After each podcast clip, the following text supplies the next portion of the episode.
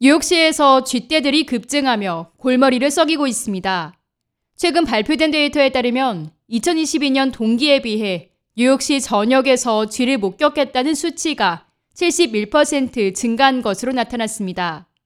뉴욕시 311 민원 전화를 통해 접수된 쥐 출몰 신고 건수는 2020년 9월 말 12,636건에서 올해 9월 21,577건으로 가파른 증가세를 보였습니다.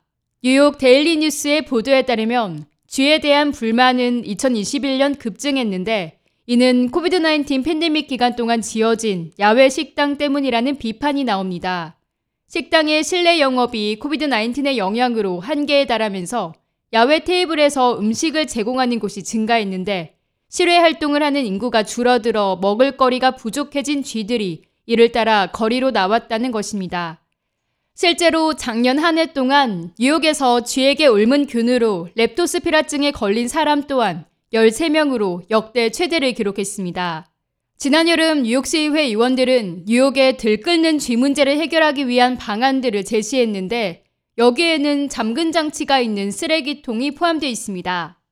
쥐가 음식물 쓰레기가 담긴 쓰레기통 주변으로 모여 골치를 앓으면서 잠금 장치를 달아 접근을 막기로 한 것입니다.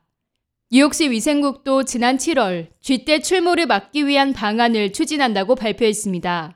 쓰레기 수거 시간을 변경해 쓰레기가 바깥에 오래 머물지 않도록 함으로써 설치류들이 냄새를 맡아 뒤따라올 시간을 줄이도록 하는 것입니다.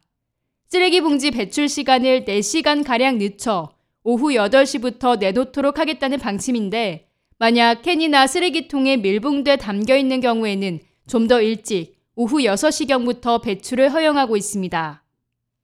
K-Radio 김유리입니다.